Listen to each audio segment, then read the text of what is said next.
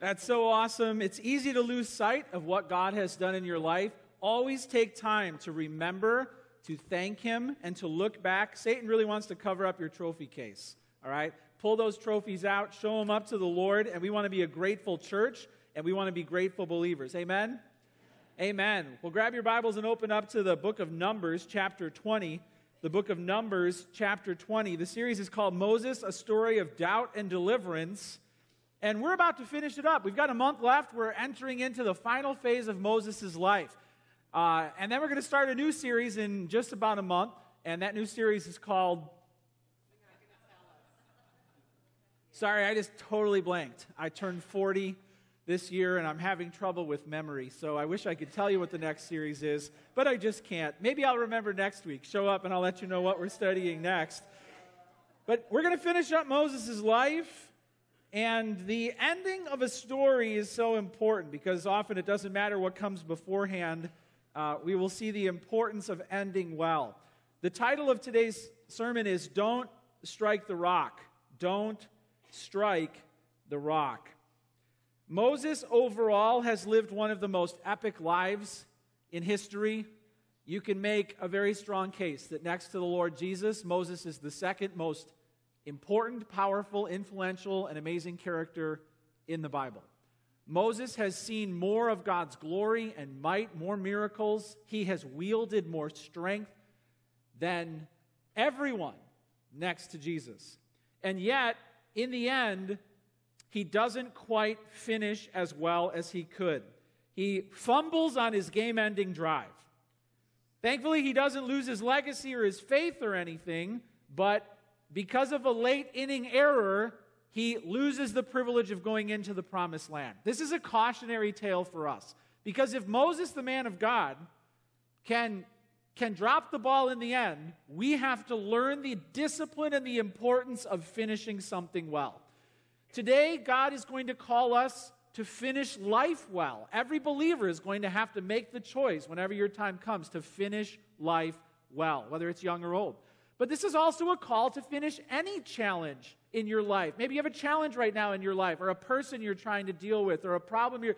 Finish it well. It doesn't matter how you started it. The, the challenge today is to finish it well. Let's pray, and then we'll get into the word together. Father, thank you for these stories of real people with real problems. Uh, in the Bible, we see people who maybe have lived amazing lives and we wish we could so be like them, but then we see them fail and we realize they are just like us. Teach us this lesson today, Jesus, about how we can finish well. And we pray this in your name. Amen. Okay, are you there in Numbers chapter 20, verse 1? Numbers chapter 20, verse 1. We're kind of going back in time a little bit. So we, we did Balaam, we did Balak, right? That hasn't happened yet. So we're, we're kind of going back so that we can see how Moses' story ends. Um, so here we are, just before the whole Balaam and Balak thing. Uh, the whole Korah thing has already happened. So there has been a terrible judgment because of the, that rebellion. But here we are in chapter 20. And the people of Israel, the whole congregation, came into the wilderness of Zin in the first month, and the people stayed in Kadesh. And Miriam died there and was buried there. Now, Miriam is Moses' sister, and she, what did she do when he was young? When he was a little baby floating in the water? She, she helped to save his life, right? Because the little princess pulled Moses up out of the water, and she's like, Oh, I, I can, uh, I can go get somebody to nurse him if you want. And so Moses loved his sister, even though she, like, you know, sisters can be, made his life miserable at times. But she died, and what, wow, what, what a blow. What, what pain. I mean, his sister passes away. She was, she was like probably 130 plus. Moses was 120, right? Aaron was maybe three years older than him. And you're like, how can people live that old? Oh, read in Genesis, and they lived a lot older than that. All right, so you think like today we are the height of human health and wellness, and you think our habits and our world right now is healthier than it's ever been. All right, back then, things were a lot healthier, and God was blessing humanity, and things have changed. So it's possible it says here, now there was no water for the congregation. And they assembled themselves together against Moses and against Aaron, and the people quarreled with Moses and said, Would that we had perished when our brothers perished before the Lord. Does this sound like history is repeating itself? no water, complaining people. Why have you brought the assembly of the Lord into this wilderness that we should die here, both we and our cattle? We're going to die. Why have you made us come up out of Egypt to bring us to this evil place? It is no place for grain or figs, figs or vines or pomegranates, and there's no water to drink. Now, this is a challenge against Moses and Aaron, but we've learned before it's also a challenge against God, because God has promised to bring them safely into the land.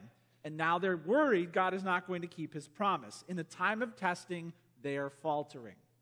Then Moses and Aaron went from the presence of the assembly to the entrance of the tent of meeting and fell on their faces. Good move. Good move. Hey, do you have a need? Do you have a need? Do you have, do you have a need for something in your life that you don't have yet? Have you fallen on your face in front of a holy God who can help you? Or are you just complaining and whining and worrying and worrying and worrying? Two in the morning, you're up and your stomach hurts. Fall on your face, and God will see you. And the glory of the Lord appeared to them. And the Lord spoke to Moses, saying, Take the staff and assemble the congregation, you and Aaron your brother, and tell the rock before their eyes to yield its water. Wow, history is really repeating itself, right? Like 38 ish years before this, the same thing happened rock, staff, water, and we're not talking a little stream. We're talking like the rocks burst forth on the side of the mountain, you know, like the Mississippi started flowing out of that thing. How do you give a million people water? All right, we're not talking like a little well. This is a lot of water that's about to come out. But he says something different. He says here, tell the rock before their eyes to yield its water. What did Moses have to do the first time? Right? Hit it, change the plans. Now Moses just has to do what? rock break. Just with his voice.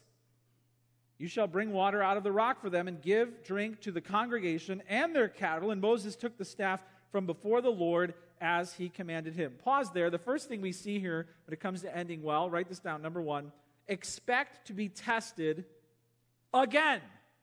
Expect to be tested. Write that down. Again. Again. It's happening again. When my daughter was younger, I like to tell this story. She was mean to her sister, and so we said, Ellie, why did you do that to your sister? She said, Satan, again.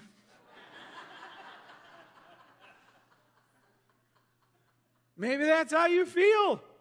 Moses is 120 years old.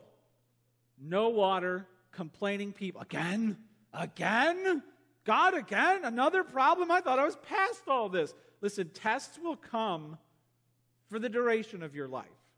Your faith will be tested, especially when you're doing things right, especially when you are the one honoring God and behaving. Then the pain will come, then the want will come, then the need will come, and then other people will make it hard for you to stay on track to finish well. Uh, problems will come into your life, but God has a plan for your pain. He wants to use your problems to grow your faith and to teach you to trust Him. Last night we celebrated my dad's birthday at our house, and so I was at Target and I saw I saw a new game that I had to have so that we could play it together as a family. It's called the Oregon Trail. How many of you have played the Oregon Trail growing up on the computer? Yeah. Uh, it's, they don't make games like this anymore, do they? Because the game is all about, like most of you, dying on the way to the west, and maybe you make it, maybe you don't. But I'd like to play a little round of Oregon Trail here with some of you. So I'm going to open up the box and I'm going to pull out uh, the cards here that say calamity. So, so here's the game, and the way it works is you're making your way out west, but every once in a while you have to pull a calamity card. A calamity card. All right, so who should I play with here? Uh, Dick Fox, you're the best dressed man in the room. Go ahead and stand up. And we're going to play a little round of Oregon Trail here. So, so I'm going to pull a calamity card for you, and let's see how it. uh oh, you have died of dysentery. Sorry about that. Go ahead. Just lay down right there on the carpet, and there you go. Dennis Parney, go ahead, stand up. We're going to play a little round of Oregon Trail here, okay? I'm going to pull a little calamity card. Extreme cold. The temperature is below freezing. If you don't find clothing within one round, you will die of extreme cold. So good luck getting a winter coat uh, before the sermon is over. Have a seat there. And, Dennis, I'm rooting for you. I really am and I hope you make it. Uh, what about Deb Schumann? Go ahead and stand up, Deb. Here we go. Uh, bad water. Uh oh. you you have to find uh, you have to find a card that cleans up your water. Otherwise, your oxen are going to die, and then your whole party's going to die. So, good luck with that. Clean water, okay? By the end of the sermon, there you go. Uh, you can't leave though because I'm preaching, so you're just stuck there. Um, and let's see. How about how about one more? Who else? Who else wants to play? Uh, we'll we'll have Mike Kiowski stand up. There we go. Our friend and elder and, and missionary to Europe, Mike you have broken your arm. so, very sorry for that. Go ahead and find a makeshift sling, and you can't write with your right hand while you take notes. So, there you go. so, Oregon Trail is hilarious, and it's a game that's captured the hearts of so many, primarily because of the problems that you can hit on your way out west. Now, listen, I got to tell you, when you're going through this life, uh, the Lord will hand you calamity cards. He will hand you calamity cards. It's not because he's bad. It's not because he's mean. It's not because he's uh, bad at being God. It's because pain serves his purpose. So expect, maybe you have a card right now in your life and you don't like what's written on it. Expect to be tested again. 40 years these people are still moaning after the wilderness. 40 years these people are still doubting. They've been camping together as a country for 40 years. All right, just at your next family party, suggest that. Just say, hey, family, all of us, I've got an idea. I really think we should all go camping together. Oh, what? what? Bugs? Yeah, hear me out. I think we should go camping together and let's make it for a full year, all of us together, the same campground. Do you think your family would like make it the year? And do you think you guys would be in a healthier place after the year? Wow. 40 years they've been camping together as a whole country. And now they're griping again. And so Moses is told to go to the rock with the staff, talk to the rock, and the water's going to come out, but he is ticked. He's not happy, and he's about to blow his top. Expect to be tested again. Reading on in verse 10, it says Then Moses and Aaron gathered the assembly together before the rock. And he said to them, Who's he talking to? Who's he supposed to be talking to? The rock. But he's talking to the people. Oops. And he said to them, Hear now, you rebels. Shall we bring water for you out of this rock? Who's bringing water out of the rock? God. And Moses lifted up his hand and struck the rock with his staff twice. Bang! Bang! And water came out abundantly, and the congregation drank, and their livestock. And the Lord said to Moses and Aaron, Because you did not believe in me to uphold me as holy in the eyes of the people of Israel, therefore you shall not bring this assembly into the land that I have given them. These are the waters of Meribah, where the people of Israel quarreled with the Lord, and through them he showed himself holy. Was Moses justified in his anger? Yeah, I think, I think if I was there and after 40 years of moaning and groaning and, and I had a magic staff that could turn into a snake, a snake, I, I might like let it slip uh, of my hand and go turn into a snake and bite a few people before I go and pick it up. i I definitely feel strongly about the moaning and the groaning of the people. But Moses did something he shouldn't have done. In his temper, he said things he shouldn't have said, and in his temper, he did something he shouldn't have done. Moses has had a lifelong battle with his temper. He killed a man in Egypt when he was 40, killed a man, killed him and buried him in the sand. That's a certain type of person, that's a certain type of temper. Moses frequently lashed out at his enemies.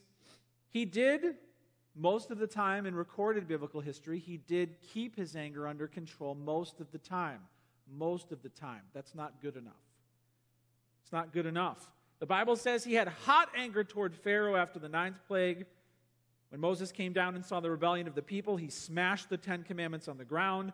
He didn't just get rid of the golden calf, he ground it down to dust and made the people drink it in their water. You see, this is a man who has had a temper problem for his life. He has even lashed out at God. Why don't you just kill me? Why have you done this? And God has been patiently enduring Moses' temper. So here we have a picture of a man enduring a country and a God enduring a man and the country. But Moses at 120 still has not won this battle, and now it's about to cost him big time. Big time. Notice that it was other people's sins that drove him mad. Beware, watch out, watch out. Listen, when other people sin against you, that's going to tempt you to sin back. And often, very good people who walk a good life and speak kindly and say their prayers and do their devotions give themselves a pass to sin when someone sins against them. Is that you? Well, I wouldn't have said that if they didn't say this first. Listen, if you let other people's sin drive you to sin, you're the same as them. And we learned when we looked through the teachings of Jesus if you don't love your enemies, you will become your enemies.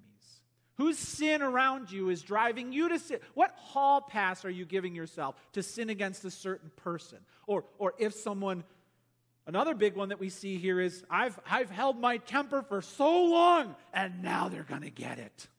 Listen, a track record of obedience does not give you a free pass to sin in the end. All right? And sadly, I talk to a lot of believers who are maturing in their faith and getting up there in years, and, and sometimes when they narrate what's about to happen, they say things like this Well, you know what? I've been, I've, I've been in the faith a long time. And, and then they start talking about how they're about to have less of a filter. I'm just going to start telling it like it is. That's not maturity, that's immaturity. And the older you get, the more righteous you should become. You shouldn't start busting through guardrail after guardrail of temptation as you age.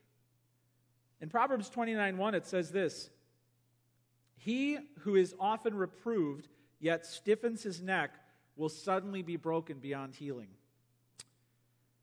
This is what happened to Moses. He struck the rock. Striking the rock has become proverbial now. Don't strike the rock. Don't, don't strike the rock. It's become like a thing that everybody says, even if they don't know where it came from. And yes, in your life, striking the rock could mean you shout at your spouse or you punch somebody or whatever it is. But it, it stands for this it stands for you crashing through the last guardrail of restraint before you will endure lasting consequences for your sin. That's what it means to strike the rock. God's patience runs out. And, and, then, and then you do it, and you lose the job, or you lose your spouse, or your child turns from you, or your finances plunge because you struck the rock. God's people have to learn this lesson. God will not save you from your own sin and foolishness. There will come a point where you have your last chance to control your temper, or to control your drinking, or to control your vocabulary. Your last chance. And then there are sometimes permanent consequences in your life because you crashed through the last guardrail even though you knew better. Moses is about to have a permanent consequence from God because he blew it. What a warning to us. Moses isn't the first one. David spent a lifetime battling with deception. He was a great deceiver and a great liar, and finally it came back to haunt him, and he lied in the matter of Bathsheba when he killed Uriah, and it cost him two sons. It, two sons he buried because he wouldn't get this sin under control. Noah apparently struggled with drinking every now and then, and his naked foolishness got into the Bible forever. If you get into the Bible, don't get drunk. Okay? You might want to write this down. If you get drunk, don't get naked. And if you get naked, don't let your kids find you. All right? Those big three that we learned from Noah's life. Uh, Judas would take a little here and a little there from Jesus' missionary fund. Oops. And he got away with it, got away with it, got away with it. And then in the end, hung himself because he couldn't get his greed under control. Isaac played favorites with Jacob and Esau, didn't he? And then what did Jacob do? Jacob built the same favoritism into his family, and it almost cost Joseph his life. Favoritism, favoritism, favoritism. And God will allow these problems to rise up in your life. Abraham, my goodness, when he doubted, he made some huge blunders like allowing his wife to be taken in marriage to another man. The Pharaoh, she's not my wife, she's my sister. And then off she goes. My goodness. God has filled his word with cautionary tales of heroes of the Bible who have an area of sin that won't get under control. And then what happens? Galatians 6 7 happens. We will reap what we sow. Listen, God can't be mocked. We will reap what we sow. Expect to be tested, and if you have an area of your life, a, a temptation that you keep losing, and you keep stepping on that landmine, you keep falling in that hole, get it under control. Cry out to the Lord, fall on your face. Number one, expect to be tested again. Number two, listen carefully to God's commands. So we're pulling these points out of the whole story. Moses didn't listen carefully. He did hit the rock before, and it was legal. God told him to hit the rock, the rock opened, and he obeyed. So what did Moses do wrong? Some say some say that it wasn't really that he hit the rock, it was his anger. No, it wasn't his anger. His anger led to the problem, but it wasn't, it wasn't his anger that got him in big trouble. Others say, well, God said he would be standing on the rock. And so the fact that Moses lifted his hand and hit the rock means that it was like Moses was hitting God. No, because if you read in the earlier account, God said the same thing I'll be standing on the rock when Moses hit it the first time. So that doesn't make sense. It wasn't that. So what did Moses do wrong? Well, he spoke to the people instead of the rock, and he took credit for the miracle, and he failed to make this event the gracious provision that it was meant to be. Moses put himself and his hurt first, and he hollered. He thought God's plan wasn't right, and so he changed the plan to put these people in their place. But that's not what God called for. He didn't believe God knew what was best, and so he took matters into his own hands. He didn't listen carefully, he didn't listen faithfully to God's plans. In James 1:19 to 20, it does talk about anger. It says this. Go ahead and put that up on the screen. Know this, my beloved brothers, let every person be quick to hear from the Lord, slow to speak, slow to anger, for the anger of man does not produce the righteousness of God. He violated this verse. He didn't listen, he did speak. You see here the importance of the Word of God in protecting you during times of temptation. Listen, quick to hear. Quick to hear. Well, what does God's Word say about this? Quick to hear. Quick, if you if you hold your ears to the commands of the Lord, la la la la la la, and people are trying to tell you, hey, God's word says this, and you're slow to hear, and you're just getting all fumey, and you're getting you're getting furious, you're getting aggressive, you're getting critical, you're getting resentful because you feel disrespected. You feel provoked. You think God needs to teach people some lessons and you're outraged and you're seething and you're vindictive and you're crabby and you're cranky, quick to listen, slow to anger. Quick to listen, slow to anger. That's God's plan for you. So Moses didn't listen. Moses neglected the centrality of God's commands. Moses thought it was judgment time. But here's the thing God's job was vengeance.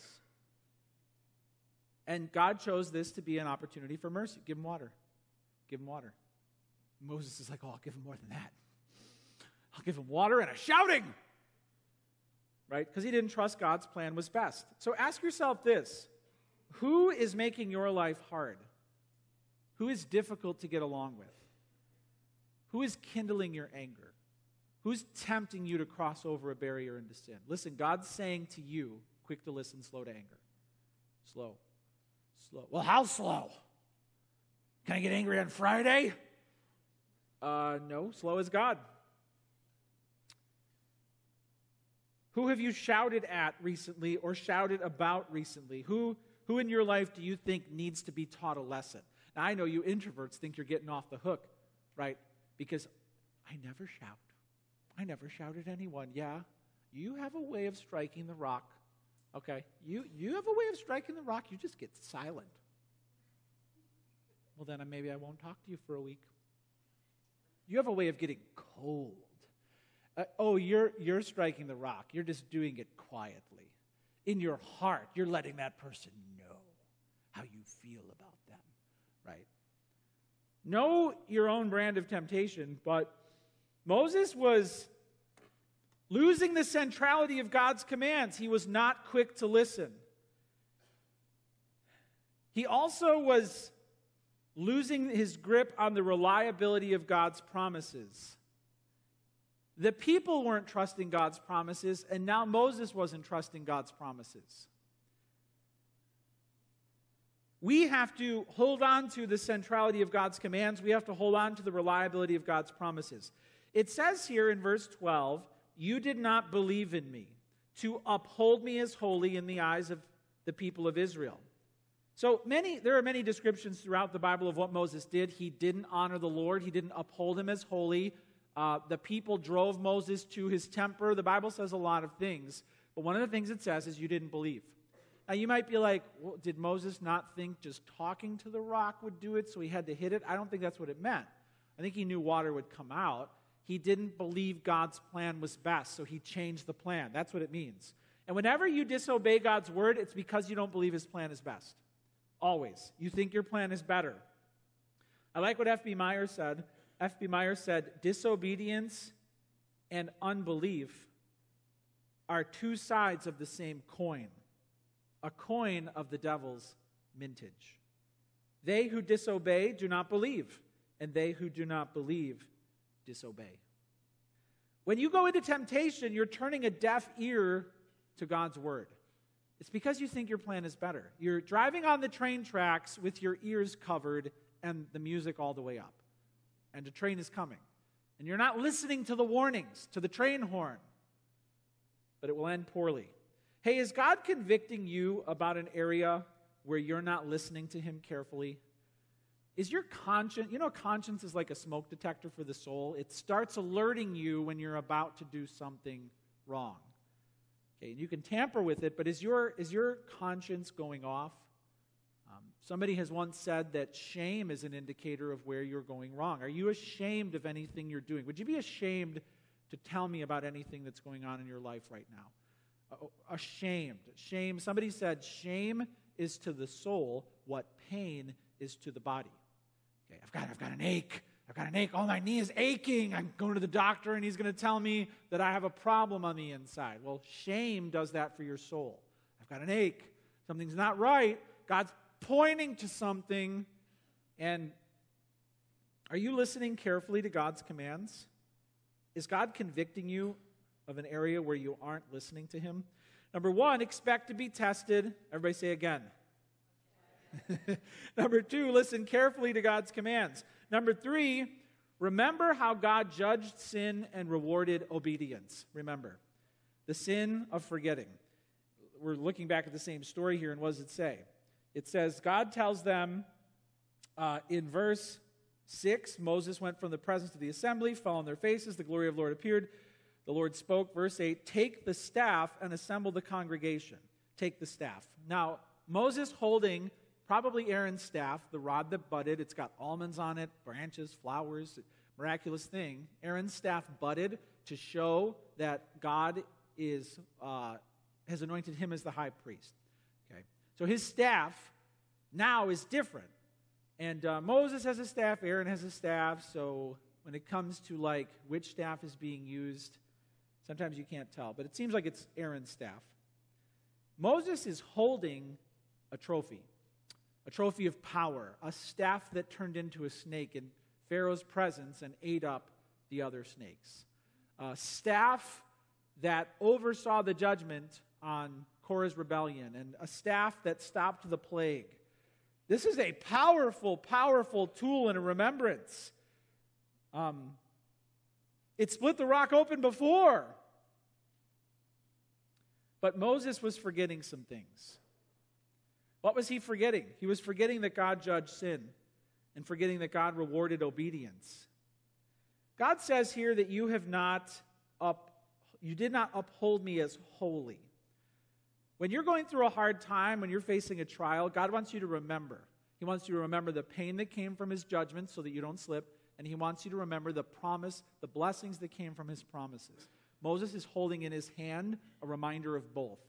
The awful, terrible judgments on Egypt and the amazing blessing that comes when you honor the Lord. Aaron's staff had budded miraculously. Holiness means God is the highest authority on truth and grace in your life.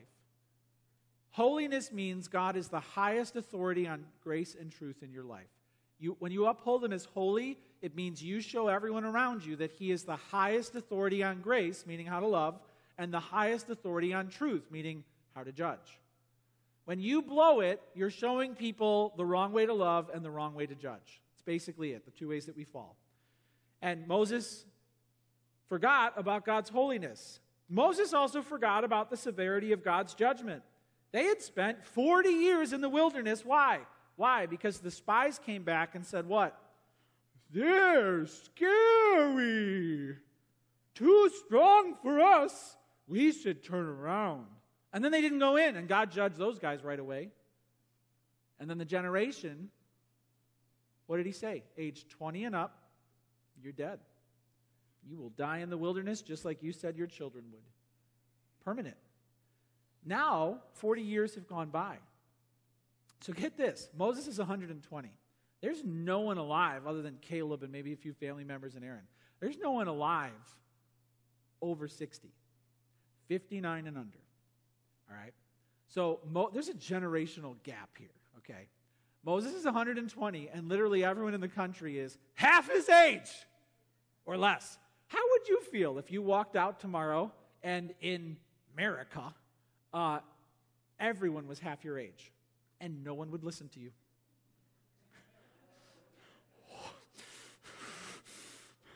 I knew your granddaddy and I knew your daddy, and they were rebels, and you're a rebel too. He just can't stand it. There's some generational problems here, okay? And Moses can't take it. But Moses is forgetting the judgment that fell on his own generation. And he was reminded of that. Moses also forgot who this was all about.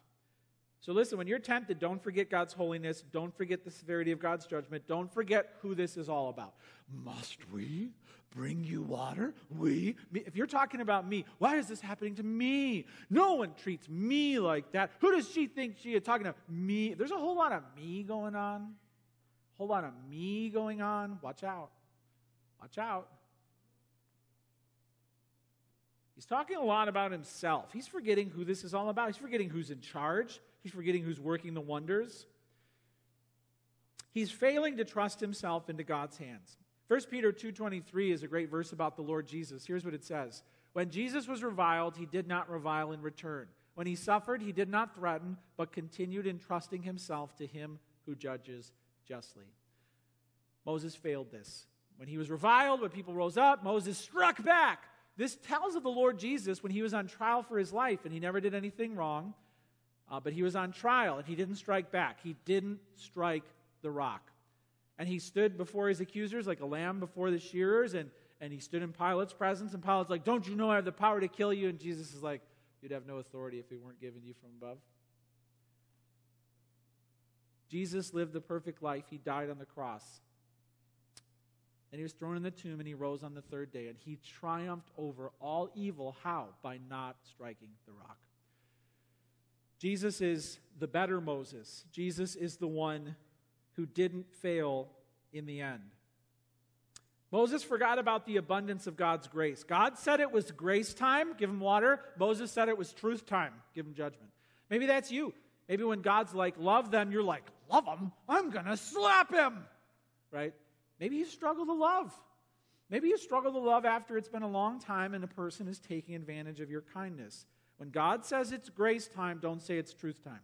And there's a whole other sermon for when God says it's truth time and you have to tell someone the truth about their sin and you're like, no, I'm just going to love them. Okay, another sermon. Okay. But today the sermon is when God says it's grace time, don't say it's truth time. Okay? He forgot the abundance of God's grace. And Moses didn't realize that very soon this new generation, all these young whippersnappers, oh, they were going to pay dearly for their sin. They would learn some lessons the hard way very soon. Like 25,000 dying at a time. Wasn't time yet. He was giving this generation a chance to go through the water test. He was giving this generation a chance to go through the food test. And Moses was, was like, this, they're worthless rebels. Guess what? They went in. They went in. They passed the test ultimately, and they didn't even need Moses to do it. Moses was not seeing clearly. This generation would prove more worthy than their parents and grandparents. Number one, expect to be tested again. Number two, listen carefully to God's commands. You want to end well? Number three, remember how God judged sin and rewarded obedience. Number four, begin and end with strong faith in God. Begin and end with strong faith in God. What we see in this text is verse chapter 20 verse 1 the people of Israel the whole congregation came into the wilderness of Zin for the first month. They stayed in Kadesh. They were about to go into the promised land for real. Okay. they were about to go into the promised land. This younger generation was facing the challenge of starting well. Would you start well? We're about to go in. Jericho's going to fall. Here's a test. Start well. And listen, let me talk to our high school students in the room. Listen. Listen. Let me talk to our college students in the room. Listen. Start well. Start well. Your parents aren't watching. You've got a lot of free time on your hands. Finally, I can get out from under all these rules my parents gave. No. Start well. Pass the test when mommy isn't watching now okay? Uphold the Lord as holy when dad isn't around. And don't seek relief from the way of life that God has taught you about your whole life. Start well. Pastor Mark and I are training to run the Indianapolis Marathon. We should have added that to the prayer calendar. You can write that in, number 31. But runners will tell you that the biggest mistake people make is they don't start well. They run too fast they don't start well. And then, and then in the end, they pay for it because I'm going to run my personal best. No, your hamstrings are going to blow out. And you're going to be crying at mile six. Start well. This generation, they, they have a little wobbly start. They actually get judged a few times, but then they get it together and they go in and they conquer, okay? So this should be you. This is actually, a, they're role models to the generation that failed. And the older generation, they, they name generations today. Have you heard that? So I'm Generation X. Gen X. If you were born between 65 and 80, raise your hand up. You're Gen X, just like me, between 65 and 80.